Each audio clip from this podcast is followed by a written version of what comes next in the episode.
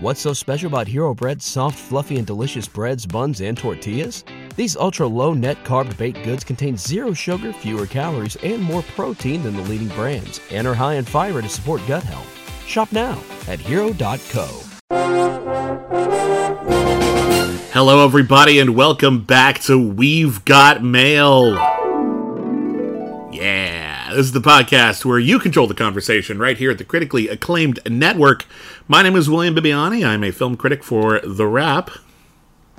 Whitney, who are you? Okay. I, I usually also say everybody calls me Bibbs, so I was Oh, God, the one waiting, time I. waiting for that part. Everybody calls My me name- Bibbs. I'm name sorry, I didn't realize Whitney loved it so much. My name is Whitney Seibold. Sorry, we have a pattern. I have to sort of fall in. I get uh. My, my name is Whitney Seibold. I too am a film critic. I write for Slash Film. And uh, yeah, this is our podcast where we read your emails or your physical letters, whichever you prefer. Here's how it works. You send us correspondence and then we answer it. We answer your questions, we respond to your prompts, we uh, listen to critiques you might have or corrections, or if you have additional information about something we discussed in some of our podcasts, or if you just want us to talk about something weird. Whatever you want, really. This is your show. Uh, our email address is letters at criticallyacclaimed.net. Or if you prefer to send us uh, mail the old fashioned way, which a few people did, and we're going to start with that. Whitney, what is our P.O. Box? You can send us a letter at uh, P.O. Box 641565, Los Angeles, California, 90064. Um, send us, we like opening envelopes. And indeed, we've got a little bit of catching up to do because, as we mentioned in another podcast, Whitney and I both had COVID, and we had to, uh, uh, you know, hunker down and not go out, and so the mail piled up a smidge. So let's open up the P.O. Box and see what we got. Firstly, hand me one of those, will you? What the uh, the the, little toothpicks? Ca- no, the candies. Oh, the can- ones- oh, the ones candies. that- Yeah, sorry, I was like, what? Because I want to, I want to shake it on the mic. Can't really hear it that well. Um, yeah, somebody sent us, uh, and these didn't come with a note. Uh, caffeine melts. ah, yes, because So we because we don't we, we sleep too much. Yeah, I guess we sleep too much. Uh, they came in three different strengths. There was like this one comes with sixty um, milligrams of caffeine. Uh, I got another one a- here, which that's, is- that's the sixty. There. This is the Virgin pack, which is sixty. yeah. uh, uh, there was one that's 120 grams, Oh, yeah, I- and yeah, then uh, the, the the small one is 150 grams. Yeah. So uh, 100, 150 grams is like a cup and a half of coffee. That's like Yeah. a lot in a single one of these melts, and you put them under your tongue. Mm-hmm. Uh, they're bitter as fuck. I tried one. like they try to make them have like these sort of sweeten it, like coconut lemon. No, they, they taste like bitterness. Mm-hmm. Well, I haven't tried one yet, but it's like I, I imagine it's like when you have like medicine, and it's like, Mm. oh, it's grape flavored Robitussin. No, it's Robitussin that you threw some stuff in. Mm. It's still it's still medicine. But uh, you know what? Here's the thing with a lot of people who enjoy coffee or other forms of caffeination, Mm. uh, there is indeed an objective to it. Oh. You might enjoy the aesthetic or the taste or whatever, but you're probably drinking coffee because it wakes you up. So the idea of having a caffeine Hmm. supplement makes a lot of sense. And yeah, this this, So we uh, the Some- coconut somebody- lemon sounds delicious. I'll try that later. Somebody, yeah, somebody gave us some caffeine supplements. It's a little late at night. I'd never go to Oh, sleep no, at all if I took it now. But yeah, these are these are fun, and thank you so much for that. It's very kind of you. Uh, but we also got some letters and some other gifts as well. I'm Let's gonna- take a look. And because uh, if it's on paper, I'm of course going to get some papery noises. Something nice and tactile. There we go. All right, here we go. Here's a letter from um, Anthony. Hi, Anthony. Thank you so much for your letter. Uh, and this uh, says, Dear Thunder and Lightning. Nice. Well, it comes in a nice red envelope, too. Very like a pretty, Christmas card. Um, I just want to say, after discovering you two on the movie trivia Schmoedown in 2019, finding your podcast through Collider, Hmm. uh, you guys recap- recaptured my love for movies again. Uh, I went to Pasadena City College as a film major in 2010, but got overwhelmed by the cost, the amount of people who also went and uh, want that director's chair, and not to mention the leadership skills to make a film happen. Hmm. Right now, I'm a freelance artist making my own movies through animation and artwork. So, peeps, I have three, count them, three questions. Okay. Oh well, th- congratulations. On, Yeah, on- congratulations. But I, I actually, uh, I, I grew up in Pasadena, so I'm very familiar with that college. Uh, number one, do you see any evidence that Hmm. Frank Herbert's Dune slowly getting the Shakespeare treatment in Hollywood, where various directors would want to direct their unique version of the novel? Oh God! Uh, if not, would you want to? Uh, I guess do, we can. do, do one at a time. Yeah, 'cause these yeah. are, uh, um, I don't. These are all about Dune, however. um, I don't think so. Here's the thing with um, Frank Herbert getting when we talk about like sort of Hollywood likes to go in shifts where like they get really obsessed with doing works from a certain author. Like the '80s was all about Stephen King.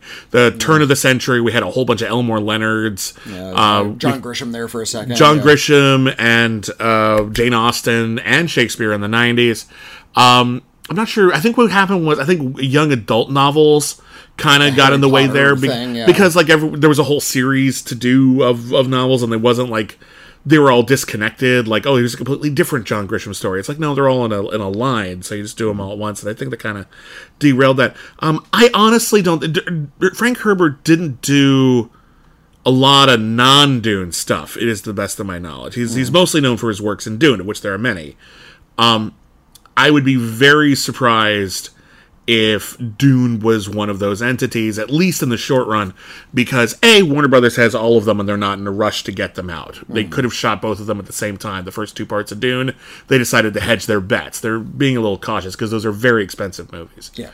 Uh, and since they've got that attitude towards it, and who knows what the new administration thinks of it, um, yeah, I can't imagine they're eager to get a whole bunch of different like dunes out there. If the new one makes huge bank, m- maybe all bets are off. Uh-huh. But I don't know. I find it a little. I find Dune to be a little sterile Well, d- as yeah, stories Dune, go. Dune is is about its architecture, Yeah. more than it is about its characters. Yeah. uh, I mean, you could point to some of like Baron Harkonnen's like a fun bad guy kind of a character. Yeah, they're fun characters in But, it, uh, but they're kind of broadly drawn Yeah, they're, figures, they're, you know. they're they're meant to be kind of distant and alien. That's kind of the point of the book. It takes place in this very strange, different world. It's not a human place. It's one of the reasons why I think Denis Villeneuve was, even though I'm not a huge fan of that movie, probably well suited to that material in Because terms it's of such a yeah cold, structure-facing director. it makes sense to hire him to do it. Mm. That's for sure. Yeah. Uh, I, I don't think Dune, like Shakespeare, is incredibly human in its richness. I, I guess if you know you're just looking to see how different directors might design what an ornithopter looks like, and you just want to see a bunch of different ornithopters, Sure. then sure, I, I guess anybody could take a crack at it. But that's not improving or changing or even bringing an interpretation to the material. Yeah. There's not a lot of interpretation to Dune. Dune is a structured story. It's I would about actually- a revolution. I would actually argue that at the very least, the early parts of Dune, Mm-hmm. like the the main Dune novel, I'm, not, I'm I'm familiar with stuff that happens in the later ones, and I know it gets super weird and abstract. Uh-huh. But the first one is kind of weirdly literal, which is why I appreciate actually what David Lynch did the, with the material in the 80s and made it much more about like the quasi religious elements. Um, David Lynch's Dune is very different from Denis Villeneuve's Dune. However, the plot's the exact same. yeah. And indeed, you can totally get the main gist of all of it. He changed some of the details, but mostly it's right there. Uh, even like uh, even like the costumes look the same because the book is so specific about it. Right. So I don't feel like Dune is a sort of thing where like every few years we'll get a new Dracula or every few years we'll get a new Romeo and Juliet where people putting their own stamp on it are going to not only be able to just kind of do it their way but to bring something new out of the material. I'm not sure about that. I honestly don't get that vibe from Dune. Yeah. No. I've been wrong before, I, but I, I as well. yeah. Uh, number two. Question Yes, number two. another new question. uh, is the Sci-Fi Channel's version of Dune, the miniseries, Uh-huh. on your list for all our yesterdays? Some say it's book accurate. Uh, I saw that one. It is book accurate. It's kind of boring. Mm. Okay. Uh, I didn't see that one. Yeah, um, not not a big fan of the the, the Sci-Fi Channel. Did you see miniseries. because they did Dune? I think they did Children of Dune as well, right? Yeah, I didn't Did you see, Children of Okay, Dune. I just saw the first one. all right. Yeah, it was all right. Like it, Okay. it, they they were caref- more careful about including a lot of details from the book. That was their mission. It was kind of Yeah. like uh, it's my understanding that the sci-fi rendition of Dune was quite a bit like the TV miniseries version of The Shining. Yeah. where it was basically like we might not have the money or the style, but at the very least we can be more accurate. Yeah, yeah. Um, know? To me, that wasn't important. So yeah, Yeah. getting it accurate was secondary to telling a good story, and I think they didn't do that. There are definitely, but I- Uh, I do think that there is something to be said almost as an experiment where there are people who might say, I don't like that other version because it's not accurate to or it's not faithful adapt- as an adaptation to then do the faithful adaptation just to see if it would work. There's some curiosity there. Yeah, I've, I've, that was particularly interesting with The Shining because the the Kubrick film from 1980 is or 81 is I think 80 actually. 80 yeah. uh, was uh, not accurate to the book, but it's also terrifying and very atmospheric and an incredibly striking movie. I would, People I- watch one of the best day. horror movies ever made if you ask um, me yeah And then uh, Stephen King, the author, is like, "No, you changed too much out of my book. Uh, my book was about something different, so I'm going to do it my way." And he's right and guess what? People uh, watched. Some people watched that, Hmm. but that's not the one that we're going to when we think about The Shining. no it's Uh, not, in it's not fact, terrible it's just they, not its uh, own, it's just its own thing When they finally made a sequel to The Shining, when Hmm. uh, the kid grew up and they made Doctor Sleep, they tried really hard to ride this line between what was in the Stephen King book that it was based on, Hmm. Yeah. and get a lot of iconography and costumes and characters as they looked in the Kubrick movie. yeah And, as it turned into this weird mutant I. I actually like that one because I feel like what Doctor Sleep the movie did because Stephen King obviously just made a sequel to his book and didn't care about the movie. I think what Mike Flanagan did, and I actually think this is an accurate reading of the adaptation.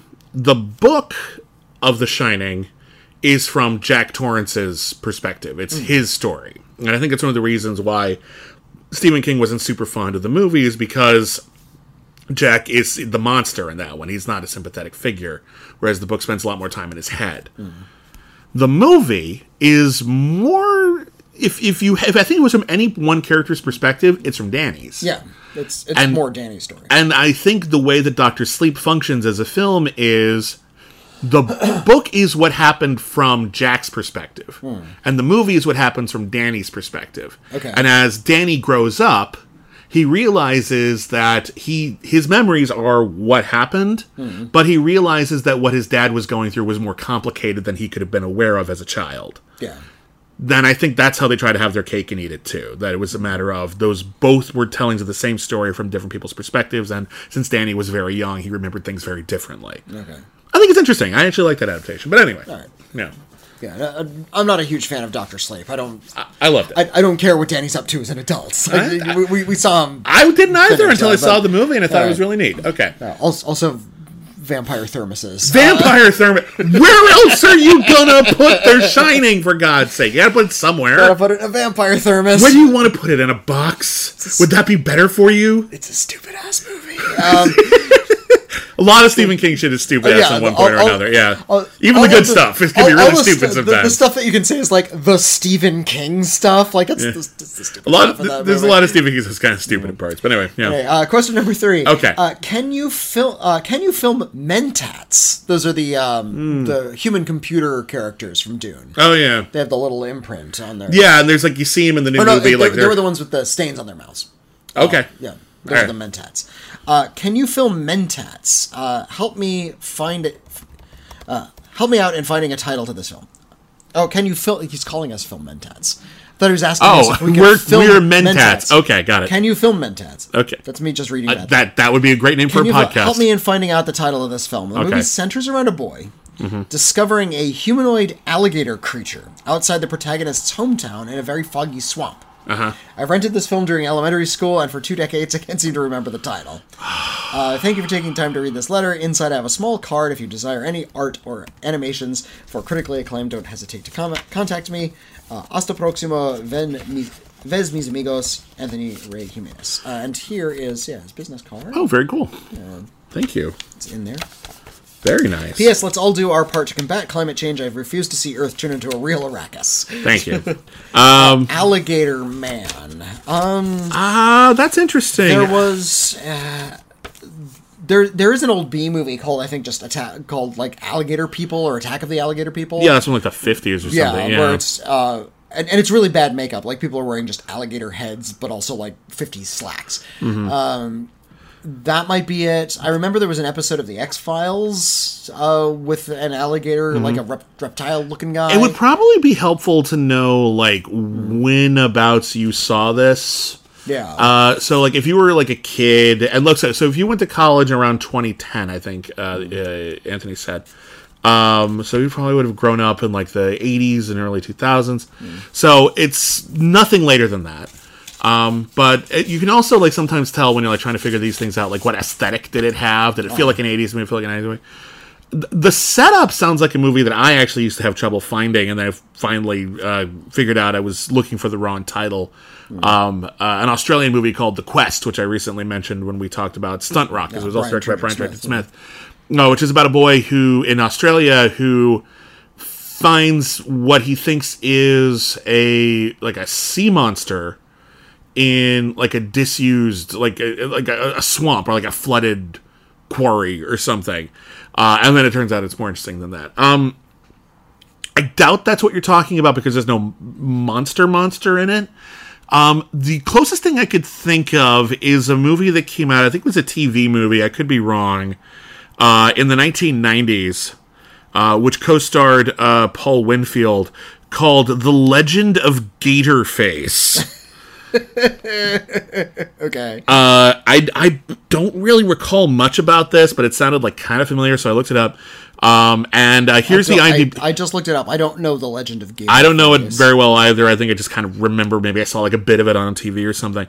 Uh, but here's the here's the summary on IMDb. It, maybe this is it. Let us know if we got it right. But be curious.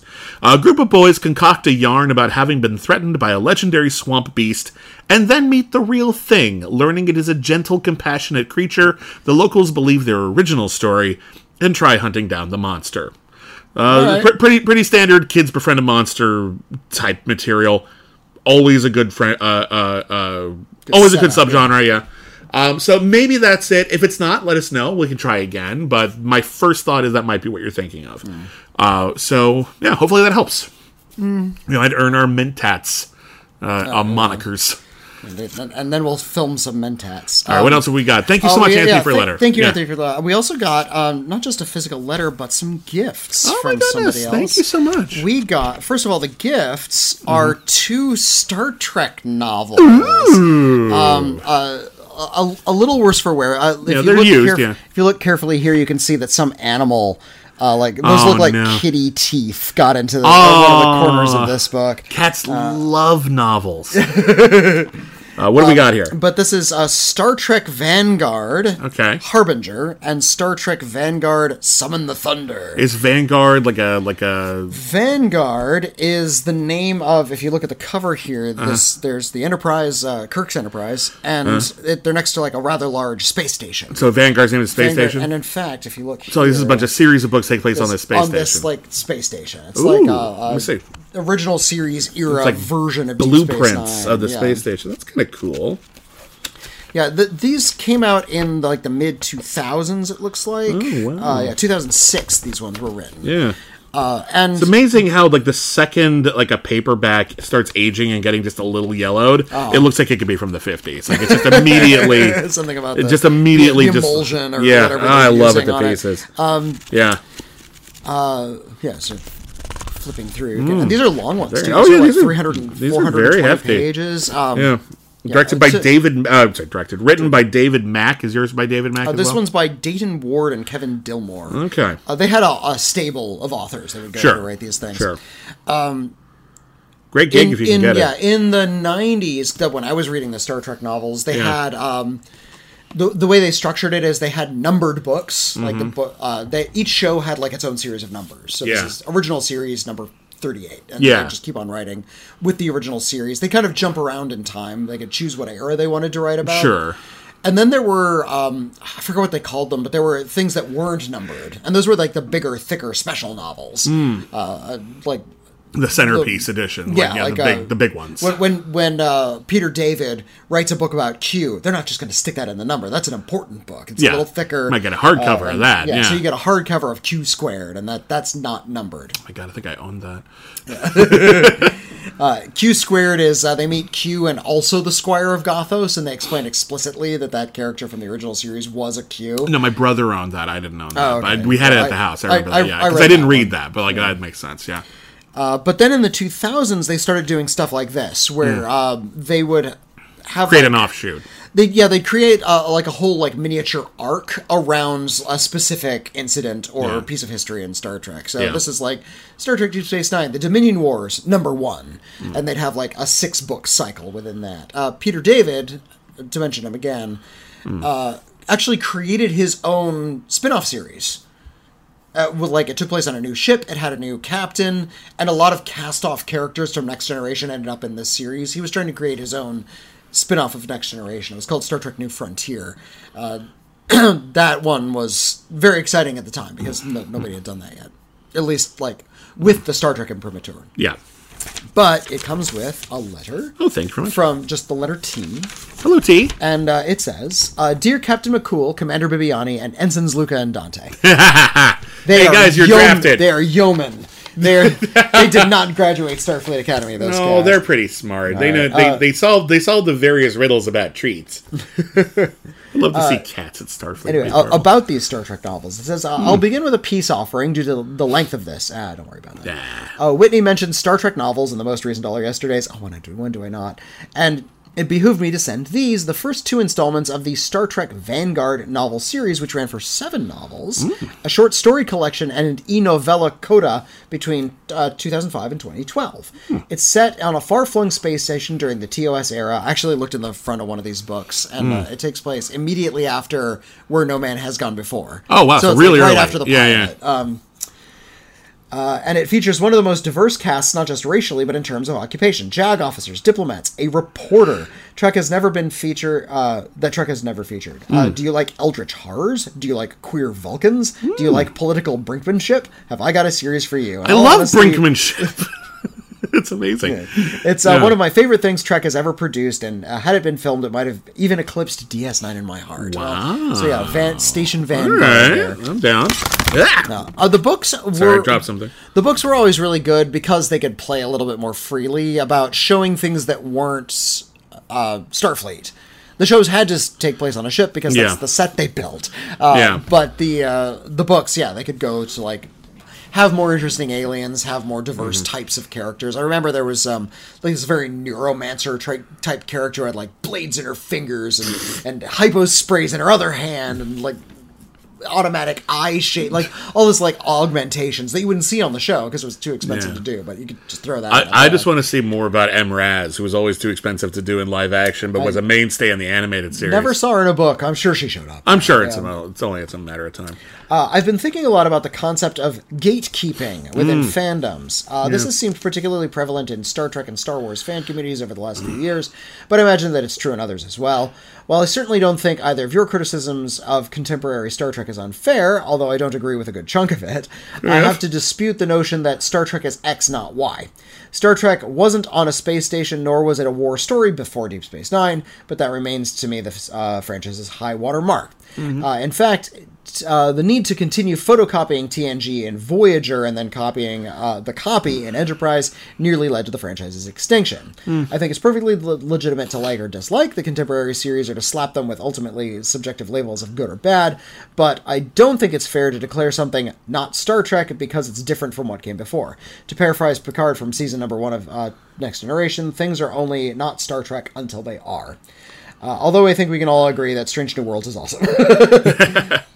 On an entirely separate note, earlier this summer, the universe farted in my face, and I ended up with a serious illness, Oh, necessitating a three week hospital admission. Oh my god. Uh, major emergency surgery and extended convalescence at home. Oh my goodness. Oh, Well, it- I'm glad. I hope you're feeling It better. sounds like you're you might be on the other the side a lot I of hope. that, Yeah, but yeah, I hope so. I'm thankfully doing much better now. Uh, although there is still a long way to go. In the immediate aftermath of my surgery, while I remained in the hospital, I found myself psychologically retreating to a very childlike place, and found myself streaming movies from my school age and preteen years, uh, notably Flight of the Navigator, Oh, The Rescuers Down Under, Yes. and The Rocketeer, all on Disney Plus, and the original Teenage Mutant Ninja Turtles on HBO Max. I think you and I are about the same age. all classics. um, yeah, you- all good films. Uh, which leads me to a question Do either of you have any comfort food movies that you reach to when life kicks you in the head? uh, I appreciate everything you guys do. The uh, back uh, catalog of Holy Batman also featured in my hospital stay.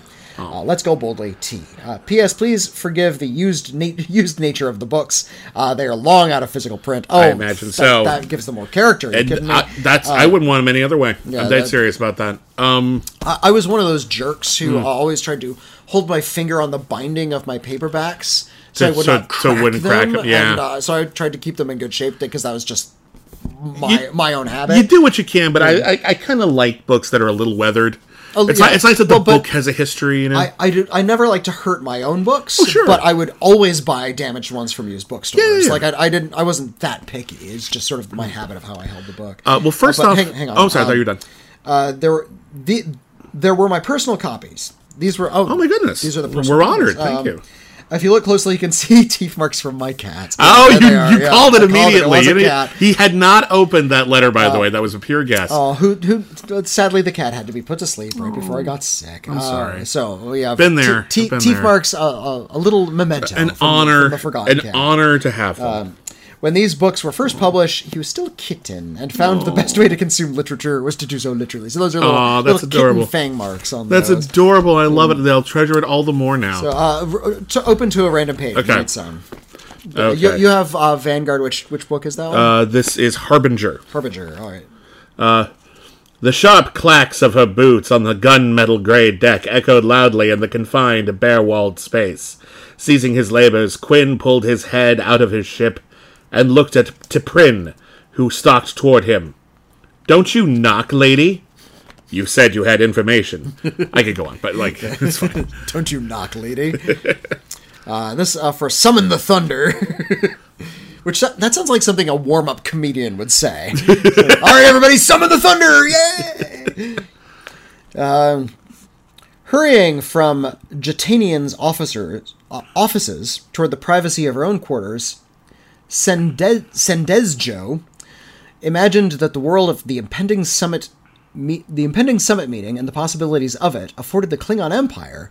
Uh, might make it back to Ambassador Lugok in time for him to exploit the situation in his favor.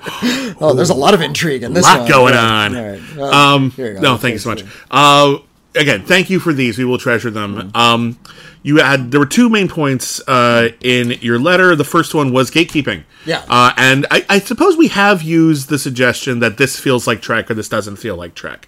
And I've made the point multiple times that one of the things that makes Trek so great is its malleability. I happen to agree with you that Trek's obsession with sticking with the routine of people on the bridge of a starship and traveling around and finding new adventures every week, though certainly uh, a great, surely versatile. versatile, a good framework for telling lots of different stories. Um, you can only do so many before you, the well runs a little dry, and maybe you need to recharge. And I think that's one of the reasons why Deep Space Nine works so well, was because by just changing the paradigm a little, hmm. instead of going out into the world, everyone had to come to us. Yeah. you changed it just enough that there was a, a room to tell stories we could never have told before. Yeah. And I've I think one of the things that I like about Star Trek is it's such a richly constructed world hmm. where you absolutely could do a great show with a lot of different elements that would feel like other previous episodes that we liked, but go from a different direction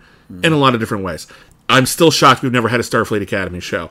We've never had like a Starfleet like The West Wing, Yeah. where it's all about diplomats. That could be really, Oh, yeah. really interesting. We've never had a show that takes place entirely on an alien planet. Like, what if we just had a show set on on the Klingon Kronos? homeworld, yeah. You know, Um, like why not? Like, you could totally do that. You, it'd be awesome. I uh, in an article I wrote for IGN way back in the day, it's like, oh, uh, this was right when Paramount Plus says, hey, we're going to start launching all these new Star Trek shows. Mm-hmm. So it's like, hey, what do you want to see?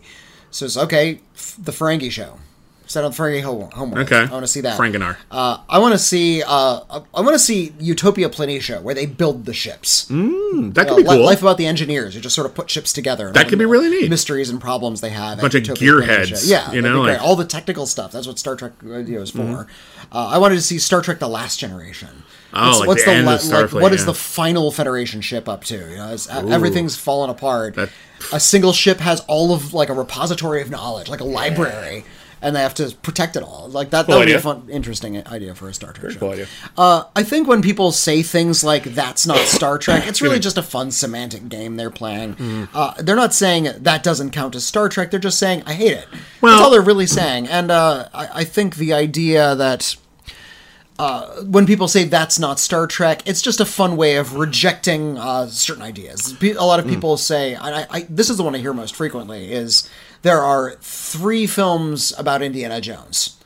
Oh yeah, we don't count Kingdom of the yeah, Crystal Kingdom Skull. Mm-hmm. of the Crystal Skull doesn't count. And okay, you know what? I understand what you mean when you're saying that. You don't like that movie, you don't wanna like about You don't like that movie. And you don't want to talk about it. Uh, it's so bad that it reflects badly on the other ones. That's all you're saying. Yeah. You're not saying it literally doesn't count. Mm-hmm. Uh, and I think that's what like Trekkies and Star Wars say when they say, "Ah, that's not Star Wars" or "That's not Star Trek." I think that Um, there. I think there are some exceptions to that, hmm. though. I think there are definitely conversations about, particularly what is canon. oh well, when it comes to where pe- canon, that's a different pe- conversation. people like, but also there are a lot of uh, uh, times where people are very eager Hmm. to toe a company line about what is or is not official. Like, for example, uh, in James Bond. Okay, People are like, yeah. okay, there's only like this many James Bond movies, and I'm like, no, because you forgot the original Casino Royale, and you forgot Never Say Never it's- Again. It's and- particularly galling with James Bond because they change the continuity all the time in that series. They do change the continuity all the time, but even beyond that, the only reason why the '60s Casino Royale and maybe Never Say Never Again in the '80s aren't included is because Eon Productions didn't make them. Yeah, yeah. Which is, but they're still official adaptations. they're actually, and also they're not bad. Like I Mm-hmm. like both of those movies. No, never say never again. It's not great. It's not great, but it's it's certainly it's far from the worst James Bond movie. There's some good Yeah, stuff in there. that's- for sure. So I, I it's one of those things where I prefer to I, I accept everything, whether Mm-hmm. it's canon, not canon, if it was officially made or unofficially made and good enough. I might even cut slack in that regard. I, I, I'm still on record as thinking Galaxy Quest should count as a Star Trek movie. It's not literally, but it's clearly The, uh, would only exist in a universe where Star it- Trek could inspire it. Um, I think it's all part of it. But I have another point, but I'll let you. I'll let you. Well, I, I think that um, yeah, arguing canon is actually a, that's a fun thing to do. Can be. Uh, It's, it's a fun uh, a way to sort of, especially when you're dealing with something like Star Trek, where you're Hmm. talking about uh, timelines and different you know parallel universes, because that happens kind of frequently in Star Trek. Mm-hmm. Uh, where does this one fit in? Uh, a wonderful conspiracy I heard was that. Uh, because of some oblique contractual obligation Hmm. between uh, this was when Viacom and CBS were two different entities, Yeah. and they made the the uh, J.J. Abrams movie, and it had to be different from the original. That was yeah, like the contract. there were some legal requirements had to be And- sufficiently different. And uh, Leonard Nimoy is in that film as Spock. Mm-hmm. And the idea th- that was in the audience's head was okay, this is how Spock, as we saw him in the TV show and the movies, Leonard Nimoy, Mm. yeah. The, and they called him Spock Prime and the, to separate him from the new Spock. Just so there'd be some clarity about who you're talking about. Yeah. But because of that contractual uh, obligation, they weren't allowed to include anything from the original series. So the Prime timeline is still is not the original time. Still not the original timeline. that, that one drives me nuts.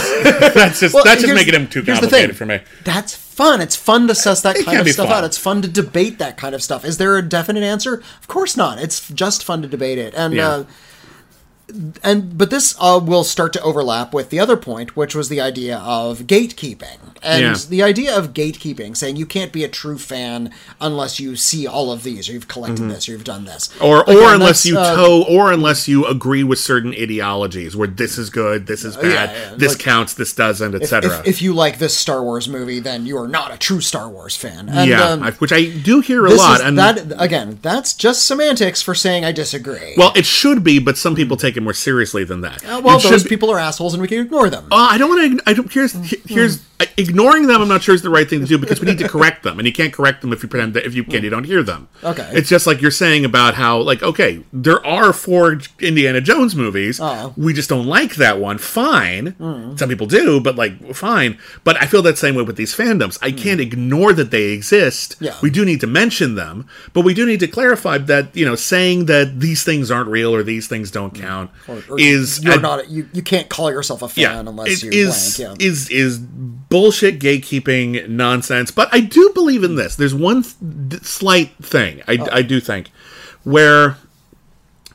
And again, I don't think this needs to be a gatekeeping thing, but I think it is possible for a new installment of a pre-existing thing to push so far at the boundaries of what that thing is, Like, just by that it- definition, but yeah. this, that, that it just no longer feels like it's of a piece. And I'm Yeah. not saying that in terms of a value judgment. It may still be great, and it may be so great that it changes how we define it forever. But at the same time, I think it's okay to say that this doesn't really feel very Trekky. Yeah. It's like Nemesis trying to be much more like dark and Action-oriented, actiony. yeah, those- It didn't really feel very Trek at the time, and I think Discovery, what I've seen of it, feels a little more Nemesis-y in some ways, and so it's become part of the fabric.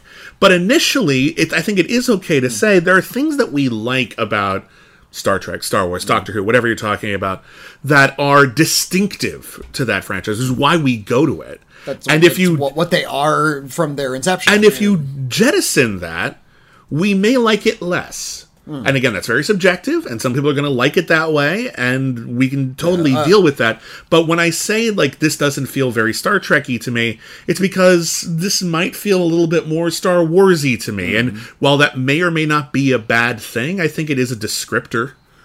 and it's fair to use those descriptors. It and can I, I be. think you just, um, just got to keep do it measured in a measured way, you know. And and yeah, so when somebody goes to uh, you know an extreme uh, and saying that that's not Star Trek, what what they're saying is that doesn't feel like what I think it should feel like, and uh, that that's all they're really saying. Mm-hmm. And it's very subjective, and we when shouldn't it- take it like all or nothing. Definitely not. when it comes to like gatekeeping and fandom, uh, first of all, fandom is kind of a, I think, a force for evil, uh, generally speaking. But um, being I think, uh, enthusiastic about something is good, but fan comes from the word fanatical, and fanaticism doesn't historically But, uh, end well. Yeah, and uh, if you're uh, going so far as to call yourself a fanatic about something, then there should be a dividing line between a fanatic and a non-fanatic, which means there's a gate somewhere, and those fanatics are going to be the ones in charge of it. So I think if I'm not if trying we're- to agree on that, but I see I think point. if we're talking about fandom, gatekeeping is part of its DNA.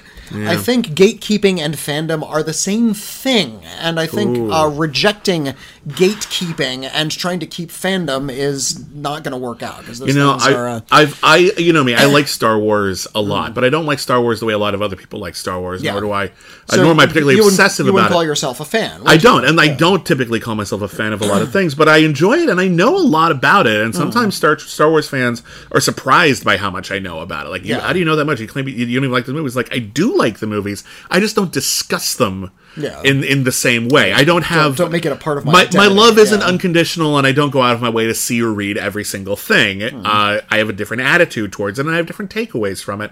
But because I have different attitudes, because I have different takeaways, I've never really felt very comfortable amidst hardcore Star Wars fans. Some of whom are like famous for it. Some, many of them are very, very cool, and they're really wonderful people, and we can have wonderful conversations. But I've never really felt like I belonged in the same conversations that they're having with their other friends because they're all on one wavelength, and I'm on this wavelength, and Like that's you, you know a lot, yeah. but the presumption that you love every bit of it is Mm-hmm. no is not present. exactly. And but that's but that's how i am a fan of things. Mm-hmm. That's how i care about things. It's not unconditional and we can talk about mm. good things and bad things even stuff that i love. There's a lot of stuff that i love that is parts that suck. Mm-hmm. I accept that um Look, I wish I've- I wish I've we could have a a- more healthy approach to what we call fandom, and I think Yeah, some people and- do, and they're doing better about it, and we're having conversations about it, and that is good. But some people are clinging to the ugly stuff, and we we need to we need to step away from that. the issue is um you know when when the internet was still a bit of a novelty and fans could find each other from disparate locations and form online communities that seemed a very positive thing right let's all talk, get together and talk about the x-files and things we noticed about. Or, or even other things could be like knitting or, or yeah or whatever. Like it doesn't even have to be media but just uh based on just where you happen to live geographically, there might not be other people who share the same interests as you, and yeah. Uh, being able to find them online is a good thing. but then everybody moved online Yeah. and you were encouraged to go to whatever corner you felt you fit in the most and all of the the hateful dickheads gathered in the same place so now Mm-hmm. they feel like they're a, of a bigger piece of fandom really they're just the noisiest yeah. they're, they're no bigger or smaller than like any other piece of fandom In fact, casual fans actually are the largest group. yeah ca- uh, well, They are. ca- but again casual fan that's a little bit of an oxymoron That's true, but like people Uh, who would see, for example, people who would see every single Marvel movie, a lot of people. oh yeah People who know the identity of every minor character who appears in those movies, and it's like, oh my god, I know exactly where we're going in five movies because Will o' the Wisp was in this one or something, and it, or the, oh the unicorn, oh the only Czechoslovakian character in all of Marvel in the '80s, mm. like something like really specific. That's a real mm. thing, by the way. Um, I did a I did a paper on Czechoslovakia when I was a kid, and I was like, "Ooh, there's only one superhero in the Marvel universe. This is worth putting in there." Said third grader me. it's important to you at the time. It was, but uh, I, I digress. Um, people who are just interested enough to follow it Ah. and enjoy it and care about it, but not interested enough to dedicate enormous chunks of their lives to it or to constantly be on Twitter talking about nothing but that. The Marvel movies that are like making a billion dollars would not be making a billion dollars if that was the only audience they attracted. Yeah. Was people who have that much time on their hands to dedicate to mostly that with their personal lives. There's a general audience that is still most of the audience for a lot of these things. But in any case, the other part of your uh, letter, by the way, great question, by the way.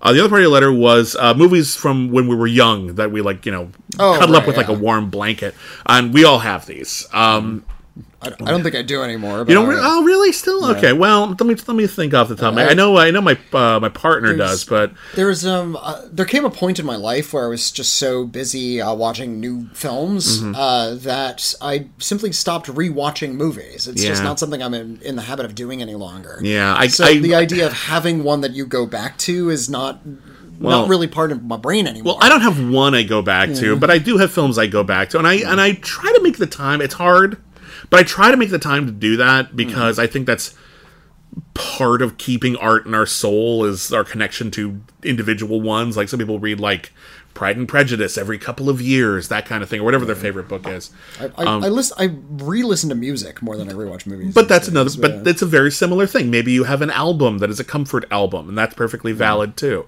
Um, specifically in terms of films, um, I like revisiting a lot of the older movies that I used to watch with my mom when I was a kid. Uh, I've, I've mentioned this before, but uh, it was my mother who, uh, when I was in like really young, like in the second and third grade, uh, was like, we need to watch like every movie in the classic section of our video store, and that was how my obsession with cinema began, as opposed to just my casual interest. So movies I would watch with my mom at that time, stuff like uh, Strangers on a Train or uh, Mrs. Miniver or um, I'm trying to think. I, I'm not as big a fan of the Philadelphia story as I used to be, but that's that's one of them. Uh, Christmas in Connecticut, Bringing Up Baby. A lot of those old classics from the 30s and 40s are very much built into my DNA, and they remind me of like being huddled under a blanket while in the middle of while, while it's raining. And then when it comes to stuff I remember watching with my dad, he had very different taste in movies. He only liked really heavy, historically accurate movies about World War II, which were not my jams. I don't really have a lot of those, except for The Great Escape, which is awesome. Uh, but uh, he liked really silly comedies, like really silly comedies. So some movies that I will watch and they make me giggle, and I know they're not great, but I watch them with my dad and they made me laugh. Uh, were uh, the Three Amigos okay. which is not a great movie, but has some of the funniest jokes in it. it's really funny. Uh, and um, uh, oh, and this movie is this this is not a good movie, but it makes me laugh. A Night at the Roxbury. oh God. I watched Oh, that with my dad. My no. dad, my dad thought that was the funniest thing, hmm. and I mostly laughed because my dad laughed Okay. because my dad, who had these like really high standards for most things, had like the lowest standards when it come it came to comedy. And the fact that my dad thought it was really funny that like Chris Kattan and Will Ferrell were like saw Emilio Estevez once and thought that was the coolest story they had in their back pocket. It made him laugh. I'm like, really? but that's a, it's a personal connection you have, you know. So that's that's what I'm talking about. You have anything like that at all? No. Tell, I tell me about a couple albums. Tell me about a couple albums that take you back. Um, what did, what did I get recently? Um, what was I listening to? Uh, I, I'm when uh, uh when I was in like the seventh grade. Hmm. I was around twelve years old. I was introduced to uh, the band They Might Be Giants. Oh, is- yeah. It was a very twelve-year-old kind of a band. it's it's uh, very uh, much for they're- like they're- they're- eccentric kids. yeah, Yeah, kind of like kind of like whimsical, not not a lot of hard edge, uh, interesting musically. Um, you get into the harder stuff when you hit high school, um, but the lot- harder they might be Giants albums. Uh, even their hard rock albums aren't. No, uh, around the album, they did an album called John Henry, which uh, is generally agreed by a lot of They Might Be Giants fans to be like one of their lower points. Yeah. because it's when they got the band. they got a band. It wasn't just the John and John anymore. It was John and John and Dan and Dan and Dan. So uh, I'm not kidding. Is that coincidence or they do that on purpose? Nope. They just they hired three guys and they all just happened to be named Dan. Hilarious. Uh, and they're both and they're already both named John. And okay. Uh, so yeah, uh, that was sort of like the downturn for them. And Mm-hmm. then of course the, the albums after that were amazing. They've always been a bit of a mixed bag. Like Yeah. some of them Some- are really some good, good, some, some bad, yeah. not, really great. I think their first five records are pretty unassailable. Uh, But yeah, I, I went back and I started listening to a lot of the earlier They Might Be Giants. It's like okay, this is me at various points throughout my life as I discovered Mm. all of these records because they're incredibly prolific as well. I have like 15 studio albums. Uh, thanks to an episode of Tiny Toon Adventures, which featured several uh, tracks Oh. from the album Flood, Ah. there's a whole generation of people in Gen X, Gen Y, Hmm. for whom Flood is a formative record. yeah, in And it's a uh, great record, actually. It's it's a, it's pretty darn good. Flood. Uh, Yeah. It came out in 1990, and um, that was the year I turned 12. Yeah. And uh, my friends and I invented something that we called flood syndrome, Okay. and that flood was so good. Uh, that when you tried to go to another They Might Be Giants record, even another good one, it was going to seem lackluster in comparison. Yeah, Your- kinda, if your yeah. entrance point is the highest point of an artist's career, you're going to be nothing but disappointed thereafter. Mm-hmm. It can be tricky, yeah. When people say like, "Hey, how do I get started with like Hmm. Hitchcock or whatever?" I'm like, "Do not start with Rear Window." De- well, definitely don't start with Vertigo. Definitely, Uh, you'll know Vertigo doesn't work unless you've seen his other movies. But like, maybe don't start with the big stuff. Start with some of the interesting other stuff, and then you can bounce around. Correspondent, Four yeah. correspondence good. Strangers on a Train is great, but not like so superlative that there's nowhere to go but down. Hmm. You know, like that kind of thing. Um, so like, it's it's not bad advice. It's not bad advice. But uh, anyway, hopefully that helps, and I'm glad you're. Hopefully you're feeling better. It sounds like you're feeling better, uh, and I hope that stays the case. And again, we will treasure these books. Thank you so Yeah, much. thank you so much. Uh, with the with the kitten teeth marks. Is is that it for a physical? Uh, that's it for our physical letters. Okay, I think we have time Um, for one or two emails. All right, uh, here's a letter from Dan. Hello, Dan. Hi, Dan. Um, it says, "Hello, gentlemen. This is my first time writing you guys a letter. Well, thank you for Thank you for writing joining us. Uh, I have I have really bad dyslexia and was never taught proper grammar, so I apologize if my letter reads like garbage. Don't don't. you're fine. If my reading is garbage, that's the issue. Yeah, no, but seriously, don't don't worry about it. Thank thank you for caring enough to be concerned, but don't and this worry about and this uh, this is about dating advice. So Oh, a little, little bit of personal information here. Uh, my long distance uh, my long distance girlfriend of two or so years recently broke up with me. Oh, sorry about Never, never fun. Yeah. Uh, I'm going through some heartache, and I miss her dearly. I'm debating if I, if I should try, for for lack of a better phrase, to win her back. She said she couldn't handle us drifting apart, and the spark was lost. I offered to fly down to see her immediately, but she was not down with that idea. I respected her decision after a pretty lengthy discussion slash argument about our relationship. As I write this, I know it might sound foolish, but I was just thinking she might be the one. I'm going to give it a few months to see if I still have the same feelings for her as I do now. I have two questions for you, gentlemen. One, what are some fun breakup movies and albums? Okay. And two, any tips for trying to win someone back or moving on from someone? Uh, thank you for your time. Uh, first off, we're not uh, dating experts or psychologists or anyone we- who's we got any meaningful expertise or here. like so I'm not going to do the thing where people would like call into Loveline or whatever, and they'll give you like advice. Or like, I'm not going to do that. Uh, what I will recommend is respect boundaries. Always respect boundaries. Yeah. If someone says they're not interested, that has got to be okay. Hmm. It's one thing to try to like get in touch with them after a while, Hmm. but l- let it go if that's what they want. You gotta, you gotta. it's, that's what life is sometimes. There, uh, this this might not be the advice you want to hear, but No. um, I haven't heard any stories about a couple that breaks up Mm-hmm. and then gets back together And stays together. and stays together after that. No, it's often a, it's often a There's rough cycle. Yeah. Yeah, Greg Behrendt, who is a dating uh, advice columnist, he's Mm. also a stand-up comedian. He wrote, um, "He's just not in, that into you." Uh, he also wrote a second book called "It's Called a Breakup Because It's Broken," uh, and yeah, when when a breakup happens, a breakup happens, and uh, that can sting a lot, and it's hard to let somebody go. Um, Here's what you don't do. You don't do what I did, which was make them a mixtape after you've broken up Oh, and and definitely don't start it with "Don't You Forget About Me" by Simple Minds because Oh, no. that's just embarrassing, isn't it? no, it's not. It's it's sweet, Uh, but it's also like again, p- th- people want to move on with their lives, Hmm.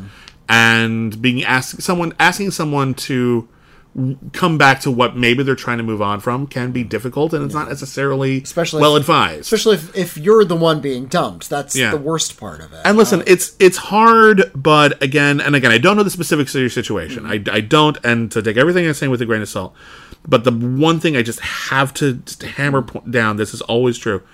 Respect boundaries, and if someone says it's over, it has to be okay that it is. Uh, It has to be okay. You, you it, just has, need. it has to be okay. It's just hard to say that in the moment. Oh, it's And- very and hard to say it in the moment. That stink can last But I- know, weeks, months, even Oh, a couple years. I've still got plenty of baggage from old relationships, but growing up, you know, I'm 40 now. I'm not old, old, but I've had experience. Um, it, it- the the you you start realizing after you've been in a situation that is unpleasant multiple times, like a breakup, which if you date will happen once in a while.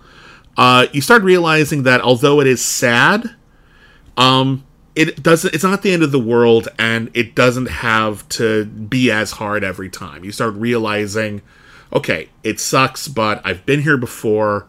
I will survive. I will meet someone else. There's plenty of other people in the world and it will get easier over time and there's a certain amount of nourishment that i could take from that the last couple of breakups that i had were like bad but i'd been through breakups before and it was a little easier for me to go I know I'll be okay. Yeah. This Um, isn't the end of the world. This isn't the end of dating. It will eventually. I'll I'll be sad for a while. I'll get over it eventually. It'll be hard, and then we'll move on. Yeah. Um, uh, and I'm going to give you a little bit of advice uh, that Guinan gave to Wesley. Hmm. Uh, there's an episode where Wesley uh, fell in love and uh, with a foreign dignitary who was traveling. Turns out that she couldn't be with Wesley. Her Yeah. job was too important. And he's sulking in 10 forward because Yeah. he's, he's heartbroken. He's sad. Uh, Guinan approaches him and uh, and just says, "Hey, so you're just gonna sulk here all day?" And he says, you know, something very, you know, teenage and very romantic. He's like, "I, you know, I never thought, you know, it feels like I'm never gonna have this again." And Guinan says, "You're right. You're never gonna have this again." Sure. And and Wesley's a little taken aback. He's like, "Wait a minute, what?" Th- That's not what you're supposed to you're say. Not supposed, you're supposed to say, "Yes, I will." And she's like, "Well, no. You know, every per- you're going to find other people you fall in love with, but every time it's going to be a little different Mm-hmm. because every relationship is different because it's two different people each time." Uh, so I'll I'll encourage you, uh, dear dear writer, Mm-hmm. that there's multiple ones for you. Yeah. There, she is There might just there might Yeah, be yeah. there might be uh, someone who's right for the right time, exactly and then it's then it's not right anymore, and that's just part of it. So uh, you're going to find somebody else, and the way you love somebody else is going to be different from the way you love that first person. And you may uh, never put a torch down for somebody else. You might be carrying all your torches. A lot of people love that way. Uh, but getting hung up on the notion that there's only going to be one person for you is only going to prevent you from finding the other right person for you. Well, you the last thing you want to do is let it prevent you from finding the right person. That's for certain. Um, and again, we are film critics. Hmm. We have life experience, but we have no more life experience than probably anyone else our age. I gave advice from Star Trek for fuck's I, sake. I so I'm just saying again, we're not telling you what to do. We don't have that right or that power. But you asked. We've said what we've said regarding breakup movies. There are different kinds of breakup movies. There are fun breakup movies. There are sad breakup movies. Um, I'll tell you what the worst breakup movie I can think of is, and it's a movie that I used to like and then I grew out of it. Five Hundred Days of Summer is not a healthy film. It's got No, some energy. There's stuff I like in it, but it is actually Well, it's actually about how unhealthy a lot of that stuff is. yeah. But I don't think it's necessarily selling how unhealthy a lot of it is. In fact, I think it Mm, romanticizes. I think the romanticization outweighs the reality checks later, Mm. and especially considering how twee and cute the ending is, I feel like it doesn't really feel like That's the protagonist a, has gotten where they need to go or where they claim to. It's a here we go again ending. Yeah, so I'm not a huge fan. I, I wouldn't recommend that one. Um, here's a good one: The Odd Couple. Okay. Yeah, a Couple's a very good breakup movie. Uh, Jack Lemmon plays a guy who is very fastidious, uh, very particular kind of person, uh, and his wife leaves him, or rather, she kicks him out, and he ends up staying with uh, a guy played by Walter Matthau, who is more of a slob, more of a man's man kind of thing. They couldn't be more different for each other. Uh, and they end up staying together and driving each other nuts, but eventually realizing that they have a lot in common and a lot to give to each other, and they actually have a very positive, uh, you know, unromantic, but a very positive relationship. And I think that's actually kind of a great rebound movie in a way. It's not a romantic rebound, but it's about I thought there was one person with whom I had a connection, and you realize you can have a connection with really unlikely people. And it's a really good movie. It's very well written. Um, it's aged very well. Uh, so that's a good example. Um, let me think. I guess it depends on what kind of a breakup m- movie you're looking for. Well, you're they're looking for, different s- kinds, Yeah, yeah. if you're looking for something really kind of fun and light about a breakup, Hmm. uh, I- you watch the Harley Quinn movie. That's about a breakup. Pra- uh, pra- Birds of Prey. That's a very sort of like, yeah, I, my I broke up with that asshole, and now I'm going about my own business, and I'm the, the asshole she broke up happens to be a Batman villain. yeah. uh, but and she, herself is she's gonna villain. find her voice. She's gonna find her friends. She's gonna be okay. Yeah. Yeah, I like that. I was actually debating whether or not I should recommend that because I know you're not a huge fan, but it's funny. I'm not a huge fan of the movie. I, Yeah. I, I that's the aspect of the movie I like Hmm. is, is sort of the breakup stuff. Um if you want a sappy one, like a kind of like one that's like, oh, I'll find someone again, which is totally valid. Uh, the Holiday. the Holiday is a Nancy Meyers I didn't joint. see The Holiday, Oh, it's I- it's fun. I it's, I do like Nancy Meyers. Nancy Meyers is you know not everyone's taste, but uh, I think The Holiday is probably her masterpiece. Um, it is about uh, Kate Winslet has an asshole boyfriend that she's trying to get over, and Cameron Diaz same. Uh, Cameron Diaz lives in L.A. Kate Winslet lives in England, and they decide to, in order to get a break, houses, they swap so- houses. It's an uncommon but a thing people sometimes do for vacations. Hmm. Uh, so they both get to go completely outside of their comfort zone, get all the way across the planet from the guy that they're trying to avoid, and they end up meeting people in those respective places and falling in love. Hmm. It is absolutely charming. it's really, really sweet. It's actually able to deal with some like pretty decent emotional stuff about why those relationships were worth ending in the first place.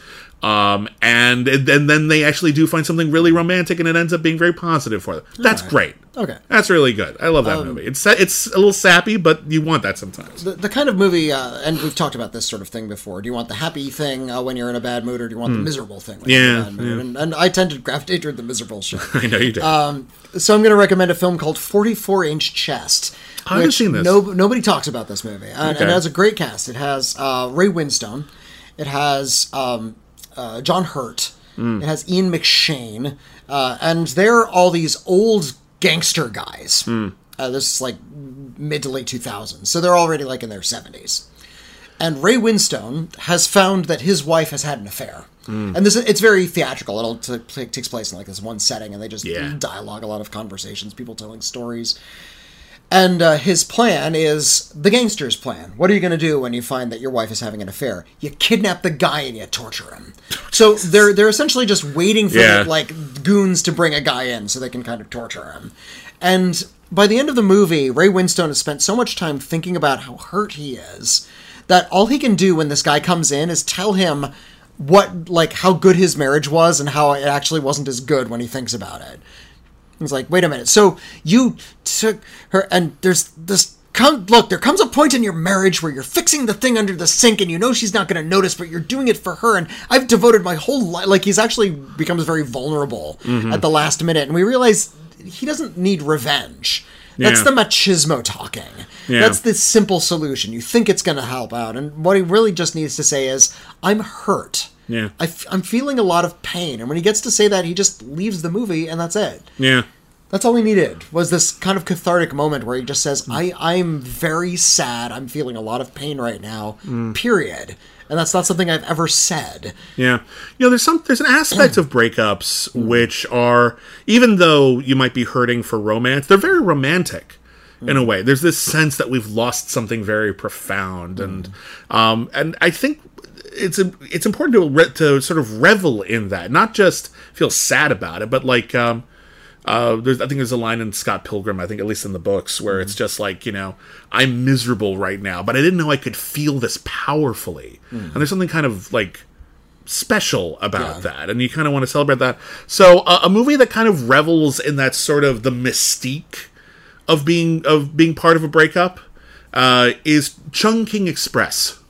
Oh, there you go. Yeah, I was Wong going to Kar-wai. bring up uh, Happy Together. Oh, there you uh, go. yeah, I haven't seen Happy Together. Another Wong Kar Wai. Uh, but yeah, Chungking Express is about uh, two romantic cops who have just been broken up with, and uh, one of whom is two different movies. yeah, they're totally yeah. It's it's two different stories. Uh, one is a cop whose his girlfriend broke up with him, and he's got this very weird way of coping where he keeps eating food that's close to its expiration date because it helps him keep the time.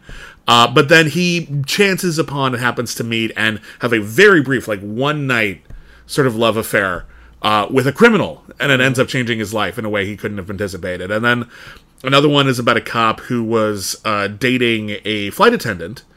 And she dumps him. And he's so lost and aimless that he's completely oblivious to the fact that someone who works at this uh, uh, diner that he goes to is in love with him and secretly fixing his life in ways that he doesn't notice and he Like can't appreciate his because he's so and stuff. because he's so self centered he's so like focused on the heartache that he's missing what's right in front of him and it's rather sweet and romantic so that's a good one. Tell me about Happy Together because I wish I'd never seen that one. Uh, it- it's about I think they're both assassins and uh, they, and they and they they fall in love and they have pretty much just a really bad relationship. Hmm. But uh, you know they kind of get to contemplate sort of the, the state of their relationship over the Hmm. course of the movie. Um, yeah, I really like Happy Together. Awesome. All right, so hopefully that helps. And again, our, our advice is just us rambling about stuff that we're familiar with. Other people will give you different advice. Feel free to listen to them, but you asked for a two cents, and, and there you go. Well, hopefully, uh, hopefully it helps a little, and if not, hopefully it was an entertaining conversation. Um, anyway, that's it for uh, We've Got Mail this week. Thank you, everybody, for listening. Thank you, everybody, for joining in. Thank you, everybody, for writing. It means the world to us. If you want to write in and have your letter read, responded to, answered on an upcoming episode, our email address is letters at criticallyacclaimed.net.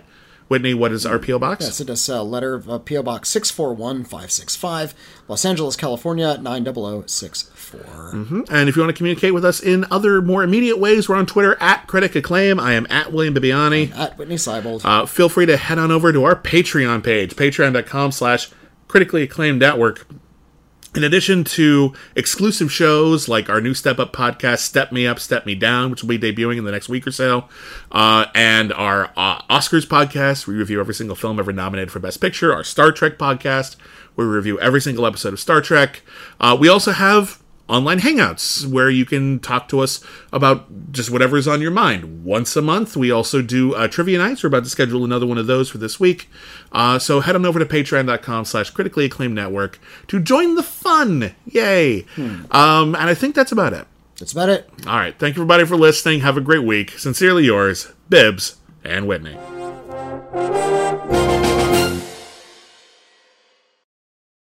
What's so special about Hero Bread's soft, fluffy, and delicious breads, buns, and tortillas? These ultra low net carb baked goods contain zero sugar, fewer calories, and more protein than the leading brands, and are high in fiber to support gut health. Shop now at hero.co.